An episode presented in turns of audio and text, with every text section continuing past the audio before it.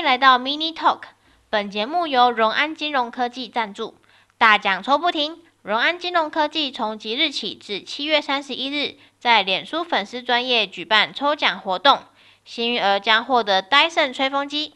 超大方的荣安这次提供了三个幸运名额，防疫在家，赶快来试手气吧！脸书搜寻荣安金融科技，光荣的荣，安全的安。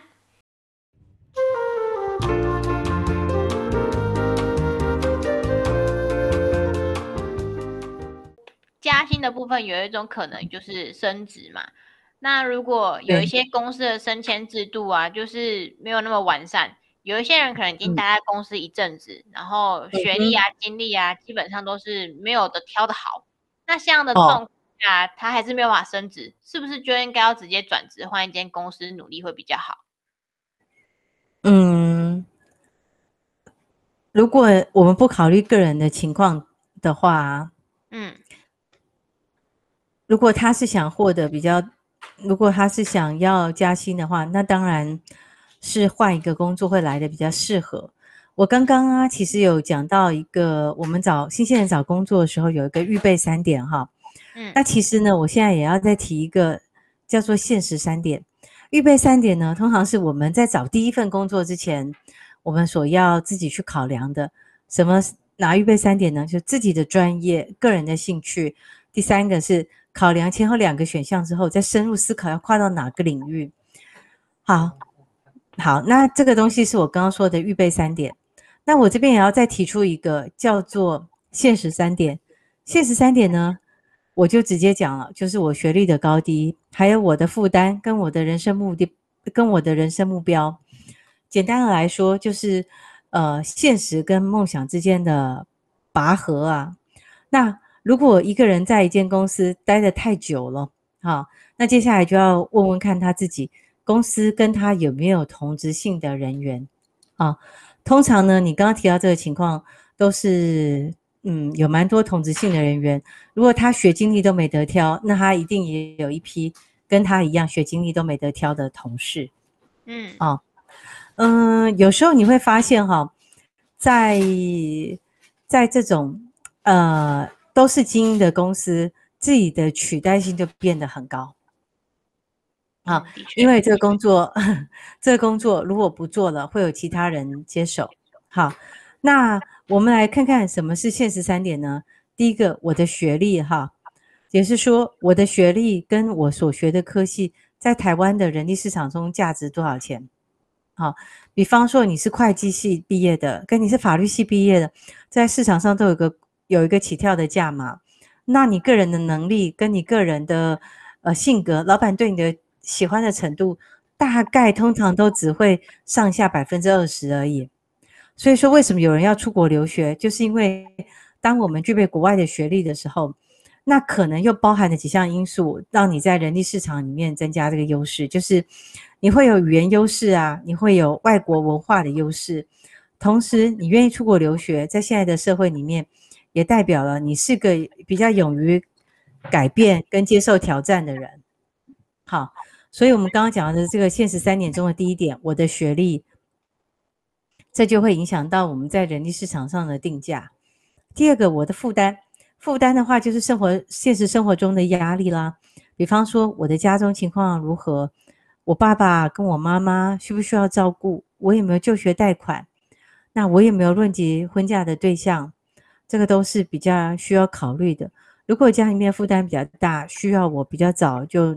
出社会去赚钱回来，那可能我就必须要去找一个很快就能够达到比较高薪的行业了。比方说，嗯，业务人员，业务人员就是一个比较快就能够取得比较高薪水的行业。啊，好，那第三个就是我的人生目标，简单的来说就是梦想。我其实有个梦想哈，我就是希望我现在的呃创业这个体系啊，能够越来越大。越来越大之后，我的梦想是我的公司的同仁人数不多，但是都不需要到公司来上班。每个人只要他有一个，他就是他有一个网络，他就能够做了。哎，你不要觉得这个很简单哦，这个很难，因为大部分的时候都还大家需要集合在一起上班。那到到那个时候，我可能会选择一个我觉得很凉，我可能会住在高山里面、深山里面 啊。那这个时候，我跟我们所有的事情都可以在网络上同步完成。这应该抵触，深山里面的网络应该都不稳。不会，我我会自己去架一个比较稳，比方说卫星啊，或者什么的。好，好，那我觉得如果能够做到这一步，那其实会显示非常多的事。好，那比方那就表示说，哎，我们的事业都已经很稳固了。那呃，我们每个人都知道自己该做什么，好，然后大家都能够把自己的事情做好，好，然后。我们的呃，我们的获利跟商业模式，它是可以不断的靠自我复制的啊。嗯、如果是这样的话，你就会发现，那其实那梦梦想后面包含其实真正很多真正的含义。我我有个亲戚，就是我的表舅妈，她呢以前就是一个会计，嗯，那她比较幸运的是，她是在保险公司担任会计工作，好，那她做会计做一做的时候。有一天呢，他就决定要开始做，嗯，保险的业务员。哎，你们觉得很奇怪吗？为什么他会从一个会计要做到保险业务员？那是因为他突然发现，啊，可以赚比较多。对对对对对，他发现，哎，保险业务员的工作其实赚的比较多钱，所以他想，好，那他来试试看。因为他其实就是一个个子小小的女生，也不算是很会讲话。嗯，那啊，所以说呢，他他就是在他第一次，他就成功的介绍一个亲人买他的保单之后，他就转职了。那他在做保险业务的第一年的时候，有时甚至没有薪水，他们那是没有底薪的。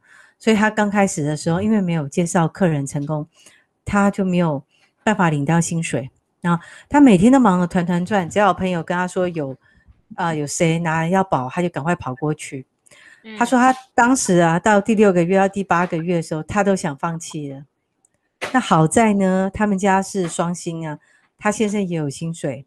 好，那但是他在在第九个月的时候，诶，他又做成另外一个案子。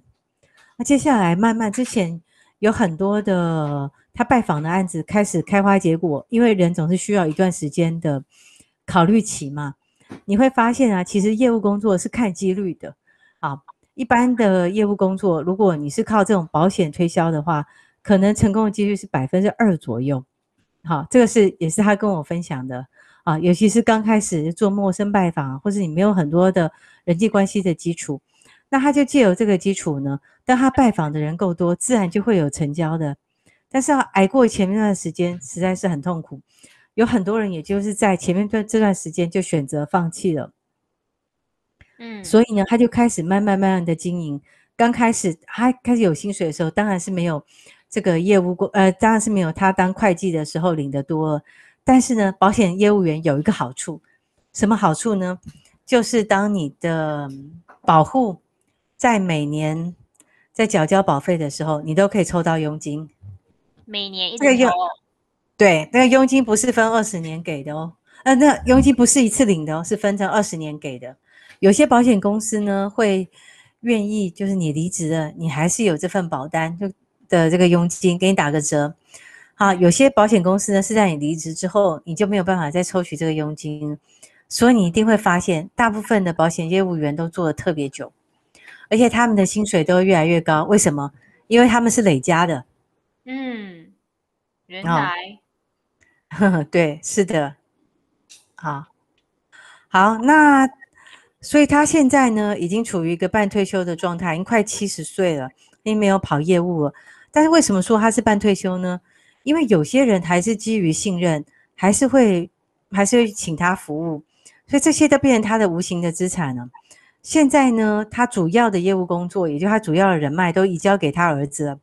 他儿子也去承接了他客户的下一代的保单，啊，那他就是在享受他年轻时候的工作的成果喽。啊，所以说我觉得业务工作哈，刚开始的门槛是很高的，那但是呢，当他跨入那个门槛之后呢，当他跨出这个门槛之后呢，其实我觉得还蛮不错的。那最后呢，一个问题是，因为我身边有很多的朋友，其实近几年来都一直努力在考公职，因为公职毕竟是很多人口中的铁饭碗。那有没有什么样的人格特质，对，或是对人生有某种特定规划的人，你会比较推荐他们去往公职的路上迈进？嗯，通常是比较不不喜欢冒险。喜欢按部就班的人，我觉得他们蛮适合考公职。我觉得考公职是个不错的选择哈。一旦考上了，人生就可以规划了。那平均五年，如果不犯大错的话，可以升一个职等。那这辈子能够赚多少钱，都能够衡量跟预备。何时结婚，何时生小孩，然后何时能换房子，大概也都会知道。啊，那但是我这边有个建议哈，就是一旦考上公务人员啊，如果你为了让自己生命比较精彩，因为你会发现，其实要考上公务人员很难，而且考上的人都是聪明人，但他们有时候到五十几岁的时候，都会感觉到很万谈，都说自己好像错过了什么好机会，自己如果去做这什么时候，可能是张忠谋在世啊什么的。我遇过很多都这样，所以如果你一旦考，如果我是一旦考上公务人员，我倒觉得不妨可以去兼职做一个副业，哈。这样的话，还可以让自己的生命不会觉得是一个浪费。不要等到五十几岁的时候再说自己错过了什么好机会，那个时候已经没有回回头的可能性了。嗯，尼采曾经说过一句话哈，他说：“对待生命不妨大胆一点，因为你终将会失去它。”我们大家都只能活一次，所以我对新鲜人的建议是：想好你的人生要怎么过。想好你的梦想是什么，你真正要过什么生活，再回头确定你要找什么工作。有时候，当我们知道自己想要什么样子的人生的时候，你就有你就有勇气去过的一个截然不同的人生。比方说，你想当老师，那你现在你没有一个当老师的条件，你要每天都要考试，那你就可能愿意去做很多份工作来实现自己的梦想。工作呢，既是帮助我们活下去的手段，不要枉费我们这辈子才是人生的目标。这就是我的回答，谢谢。